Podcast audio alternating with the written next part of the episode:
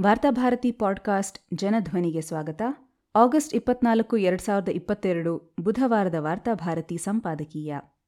ಕೊಡಗು ಜಿಲ್ಲೆಗೆ ಬಗೆದ ದ್ರೋಹ. ರಾಜ್ಯದಲ್ಲಿ ಮಳೆಗಾಲದ ನೇರ ಸಂತ್ರಸ್ತ ಪ್ರದೇಶ ಕೊಡಗು ಜಿಲ್ಲೆ. ಬೆಟ್ಟ, ಗುಡ್ಡ ಕಾಡುಗಳಿಂದಲೇ ಗುರುತಿಸಲ್ಪಡುವ ಕೊಡಗು ಜಿಲ್ಲೆ ಇದೀಗ ಬೆಟ್ಟ ಗುಡ್ಡಗಳ ಕುಸಿತದ ಕಾರಣಗಳಿಗಾಗಿ ಮಾಧ್ಯಮಗಳಲ್ಲಿ ಸುದ್ದಿಯಾಗುತ್ತಿದೆ. ಕಳೆದೆರಡು ಮಳೆಗಾಲಗಳಲ್ಲೂ ಕೊಡಗು ಭೀಕರವಾಗಿ ಪ್ರಕೃತಿ ವಿಕೋಪಗಳಿಂದ ನಲುಗಿತ್ತು. ಭಾರೀ ಪ್ರಮಾಣದ ಸಾವು ನೋವುಗಳ ಕಾರಣಕ್ಕಾಗಿ ಮಾಧ್ಯಮಗಳಲ್ಲಿ ಸುದ್ದಿಯಾಗಿತ್ತು. ಕೊಡಗಿನ ನೆರವಿಗಾಗಿ ದಾನಿಗಳು ಧಾವಿಸಿ ಬಂದಿದ್ದರು. ತೀರಾ ತಡವಾಗಿಯಾದರೂ ವಿತ್ತ ಸಚಿವರೇ ಪ್ರಕೃತಿ ವಿಕೋಪದ ಪರಿಣಾಮಗಳನ್ನು ವೀಕ್ಷಿಸಲು ಕೊಡಗು ಜಿಲ್ಲೆಗೆ ಆಗಮಿಸಿದ್ದರು. ಈ ಹಿಂದಿನ ಭೀಕರ ದುರಂತಗಳು ಈ ಬಾರಿಯ ಮಳೆಗಾಲದಲ್ಲಿ ಸಂಭವಿಸಿಲ್ಲದೇ ಇದ್ದರೂ ಕೊಡಗಿನಲ್ಲಿ ಅಲ್ಲಲ್ಲಿ ದೊಡ್ಡ ಪ್ರಮಾಣದಲ್ಲಿ ಗುಡ್ಡ ಕುಸಿತಗಳು ಸಂಭವಿಸಿವೆ.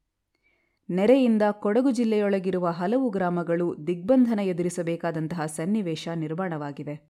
ಕೃಷಿ ಬೆಳೆಗಳು ಸರ್ವನಾಶವಾಗಿವೆ. ಜುಲೈ ಮೊದಲ ವಾರದಲ್ಲಿ ಮುಖ್ಯಮಂತ್ರಿ ಬೊಮ್ಮಾಯಿಯವರೇ ಕೊಡಗಿಗೆ ತೆರಳಿ ನೆರೆಹಾನಿ ಪ್ರದೇಶಗಳನ್ನು ವೀಕ್ಷಿಸಿದ್ದರು. ಆದರೆ ಪರಿಹಾರ ವಿತರಣೆಯಲ್ಲಿ ಮಾತ್ರ ಕೊಡಗಿಗೆ ತೀವ್ರ ಅನ್ಯಾಯವಾಗಿದೆ ಎಂದು ಕೊಡಗಿನ ಜನತೆ ತಮ್ಮ ಆಕ್ರೋಶ ವ್ಯಕ್ತಪಡಿಸಿದ್ದರು. ಕೊಡಗಿನ ಸ್ಥಿತಿಗತಿಗಳನ್ನು ವೀಕ್ಷಿಸಿ ಕೊಡಗಿನ ಜನರ ಅಳಲನ್ನು ಸರಕಾರಕ್ಕೆ ತಲುಪಿಸುವ ಹೊಣೆಗಾರಿಕೆ ವಿರೋಧ ಪಕ್ಷದ್ದಾಗಿರುತ್ತದೆ. ಆದುದರಿಂದ ಕೊಡಗಿನ ನೆರೆ ವಿಕೋಪಗಳನ್ನು ಪರಿಶೀಲಿಸಲು ವಿರೋಧ ಪಕ್ಷದ ನಾಯಕ ಸಿದ್ದರಾಮಯ್ಯ ಅವರು ಮೂರು ದಿನಗಳ ಹಿಂದೆ ಕೊಡಗಿಗೆ ತೆರಳಿದ್ದರು. ಈ ಸಂದರ್ಭದಲ್ಲಿ ಕೊಡಗು ಜಿಲ್ಲೆಯಲ್ಲಿ ಬಿಜೆಪಿ ಕಾರ್ಯಕರ್ತರೆಂದು ಕರೆಸಿಕೊಂಡ ಜನರು ಸಿದ್ದರಾಮಯ್ಯರ ಪ್ರವಾಸಕ್ಕೆ ತಡೆಯೊಡ್ಡುವ ಪ್ರಯತ್ನವನ್ನು ಮಾಡಿದರು. ಸಿದ್ದರಾಮಯ್ಯ ವಿರುದ್ಧ ಕಪ್ಪು ಬಾವುಟ ಪ್ರದರ್ಶಿಸಿದ್ದು ಮಾತ್ರವಲ್ಲದೆ ಅವರ ಕಾರಿಗೆ ಮೊಟ್ಟೆಯನ್ನು ಎಸೆಯಲಾಯಿತು. ವಿಪರ್ಯಾಸವೆಂದರೆ ಯಡಿಯೂರಪ್ಪ ಅವರನ್ನು ಹೊರತುಪಡಿಸಿದರೆ ಬಿಜೆಪಿ ಮುಖಂಡರು ಈ ಕೃತ್ಯವನ್ನು ನೇರವಾಗಿ ಅಥವಾ ಪರೋಕ್ಷವಾಗಿ ಸಮರ್ಥಿಸಿಕೊಂಡರು. ಸಾವರ್ಕರ್ ಕುರಿತಂತೆ ಸಿದ್ದರಾಮಯ್ಯ ಅವರು ಅಪಮಾನಕಾರಿ ಹೇಳಿಕೆಯನ್ನು ನೀಡಿದ್ದಾರೆ ಎಂದು ಆರೋಪಿಸಿ ಈ ಕಾರ್ಯಕರ್ತರು ಸಿದ್ದರಾಮಯ್ಯ ಅವರ ಕೊಡಗು ಭೇಟಿಗೆ ಅಡಚಣೆಯನ್ನು ಉಂಟುಮಾಡಿದ್ದಾರೆ. ಮುಖ್ಯವಾಗಿ ಸಿದ್ದರಾಮಯ್ಯ ಅವರು ವಿರೋಧ ಪಕ್ಷದ ಮುಖಂಡರಾಗಿ ನೆರೆಹಾನಿ ವೀಕ್ಷಣೆಗೆಂದು ಕೊಡಗಿಗೆ ಹೊರಟಿದ್ದರೆ ಹೊರತು ಸಾವರ್ಕರ್ ವಿರುದ್ಧವಿರುವ ಯಾವುದೇ ಸಮಾರಂಭದಲ್ಲಿ ಭಾಗವಹಿಸಲು ಹೋಗಿರಲಿಲ್ಲ. ಕೊಡಗು ಜಿಲ್ಲೆಯ ಜನರ ಹಿತಾಸಕ್ತಿಯ ಬಗ್ಗೆ ಕಾಳಜಿ ಇರುವ ಯಾವುದೇ ಕಾರ್ಯಕರ್ತರು ಈ ಭೇಟಿಗೆ ಅಡಚಣೆಯನ್ನು ಉಂಟುಮಾಡುತ್ತಿರಲಿಲ್ಲ. ವಿರೋಧ ಪಕ್ಷದ ನಾಯಕರು ಮಳೆ ಹಾನಿಯ ಪ್ರದೇಶಗಳನ್ನು ಭೇಟಿ ಮಾಡುವುದು ಆಳುವ ಪಕ್ಷಕ್ಕೆ ಇಷ್ಟವಿಲ್ಲದೇ ಇರುವುದನ್ನು ಇದು ಹೇಳುತ್ತದೆ. ಪರಿಹಾರ ನೀಡುವಿಕೆಯಲ್ಲಿ ಕೊಡಗು ಜಿಲ್ಲೆಯ ನಿರ್ಲಕ್ಷ್ಯದ ಕುರಿತಂತೆ ಜನಸಾಮಾನ್ಯರಿಗೆ ಆಕ್ರೋಶವಿದೆ.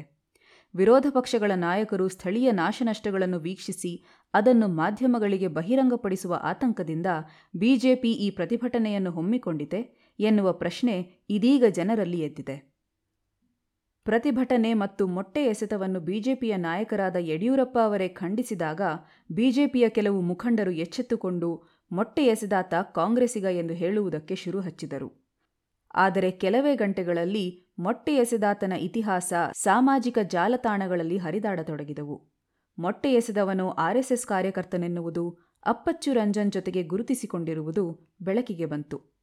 ಹೀಗೆ ಬೆಳಕಿಗೆ ಬಂದು ಬಿಜೆಪಿಯ ಸುಳ್ಳು ಚಿಂದಿಯಾಗುತ್ತಿದ್ದಂತೆಯೇ ಕೊಡಗಿನಲ್ಲಿ ಸಿದ್ದರಾಮಯ್ಯ ಮಾಂಸ ತಿಂದು ದೇವಸ್ಥಾನ ಪ್ರವೇಶಿಸಿದರು ಎನ್ನುವ ವಿವಾದವನ್ನು ಸೃಷ್ಟಿಸಲಾಯಿತು.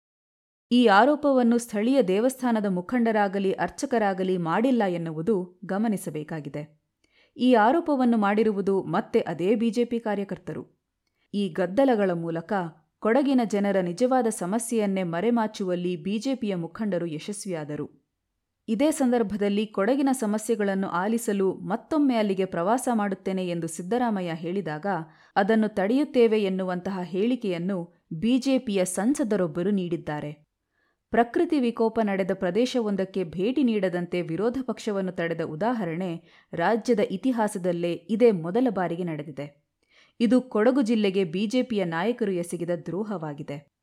ದೇವಸ್ಥಾನಕ್ಕೆ ಯಾರು ಏನನ್ನು ತಿಂದು ಪ್ರವೇಶಿಸಿದ್ದಾರೆ ಎನ್ನುವುದನ್ನು ನೋಡುವುದಕ್ಕೆ ಯಾವುದೇ ಯಂತ್ರೋಪಕರಣಗಳಿಲ್ಲ. ಜನಸಾಮಾನ್ಯರ ಸಂಕಷ್ಟಗಳಿಗೆ ಕಿವುಡಾಗಿ ಸದಾ ದೇವಸ್ಥಾನಗಳನ್ನು ಸುತ್ತಿ ತಮ್ಮ ಪಾಪ ಕಳೆದುಕೊಳ್ಳುವ ಯತ್ನದಲ್ಲಿರುವ ಬಿಜೆಪಿ ನಾಯಕರ ಹೊಟ್ಟೆಯೊಳಗೆ ಸೌಟು ಹಾಕಿ ತಿರುವಿದರೆ ಅವರೇನೇನು ಹೊಲಸುಗಳನ್ನು ತಿಂದು ದೇವಸ್ಥಾನ ಪ್ರವೇಶಿಸಿದ್ದಾರೆ ಎನ್ನುವುದು ಬಹಿರಂಗವಾಗಬಹುದು. ಮಾಂಸ ತಿಂದು ದೇವಸ್ಥಾನ ಪ್ರವೇಶಿಸುವುದು ತಪ್ಪಾದರೆ ಜನಸಾಮಾನ್ಯರ ಅಭಿವೃದ್ಧಿಗಾಗಿ ಬಳಸಬೇಕಾದ ಹಣದ ಶೇಕಡ ನಲವತ್ತರಷ್ಟು ಕಮಿಷನ್ ಪಡೆದು ಹೊಟ್ಟೆಗಿಳಿಸಿ ದೇವಸ್ಥಾನ ಪ್ರವೇಶಿಸುವುದು ಎಷ್ಟು ಸರಿ? ಎಂದು ಇದೀಗ ಜನ ಪ್ರಶ್ನಿಸುವುದಕ್ಕೆ ಆರಂಭಿಸಿದ್ದಾರೆ. ಅನೈತಿಕ, ಅಶ್ಲೀಲ ಕೃತ್ಯಗಳಲ್ಲಿ ತೊಡಗಿಸಿಕೊಂಡು ಬಳಿಕ ಯಾವ ನಾಚಿಕೆಯೂ ಇಲ್ಲದೆ ದೇವಸ್ಥಾನ ಪ್ರವೇಶಿಸುವ ರಾಜಕಾರಣಿಗಳನ್ನು ಹೊರಗಿಡಬೇಕಾಗಿದೆ ಎಂದು ಜನರು ಆಡಿಕೊಳ್ಳುತ್ತಿದ್ದಾರೆ. ರಾಜಕಾರಣಿಯೊಬ್ಬರನ್ನು ನೀವು ಮಾಂಸ ತಿಂದು ದೇವಸ್ಥಾನ ಪ್ರವೇಶಿಸಿದ್ದೀರಾ ಎಂದು ಕೇಳುವ ಪತ್ರಕರ್ತ ಖಂಡಿತವಾಗಿಯೂ ಸರಕಾರ ಅಥವಾ ಸರಕಾರದ ಬೆನ್ನಿಗಿರುವ ಆರ್ಎಸ್ಎಸ್ ನೀಡಿರುವ ಹೊಲಸನ್ನು ತಿಂದೇ ಪ್ರಶ್ನೆ ಕೇಳಿರುತ್ತಾನೆ. ಇದರಲ್ಲಿ ಯಾವ ಸಂಶಯವೂ ಇಲ್ಲ. ಆದರೆ ಈ ಎಲ್ಲ ಗದ್ದಲಗಳಿಂದ ಕೊಡಗಿನ ಜನರ ನಿಜವಾದ ಸಮಸ್ಯೆಗಳು ಬದಿಗೆ ಸರಿದಿವೆ. ನೆರೆ ಸಂತ್ರಸ್ತರ ಅಳಲು ಅರಣ್ಯರೋದನವಾಗಿದೆ ಮಾಧ್ಯಮಗಳು ಮತ್ತು ಬಿಜೆಪಿ ಜಂಟಿಯಾಗಿ ಕೊಡಗು ಜಿಲ್ಲೆಯ ಜನರ ಬೆನ್ನಿಗೆ ಚೂರಿ ಹಾಕಿವೆ. ನೆರೆ ಸಂತ್ರಸ್ತ ಕೊಡಗು ಜಿಲ್ಲೆ ಪ್ರವೇಶಿಸದಂತೆ ವಿರೋಧ ಪಕ್ಷವನ್ನು ತಡೆಯುವ ಯಾವುದೇ ಪ್ರಯತ್ನ ಸಂವಿಧಾನ ವಿರೋಧಿ ಜನವಿರೋಧಿಯಾಗಿದೆ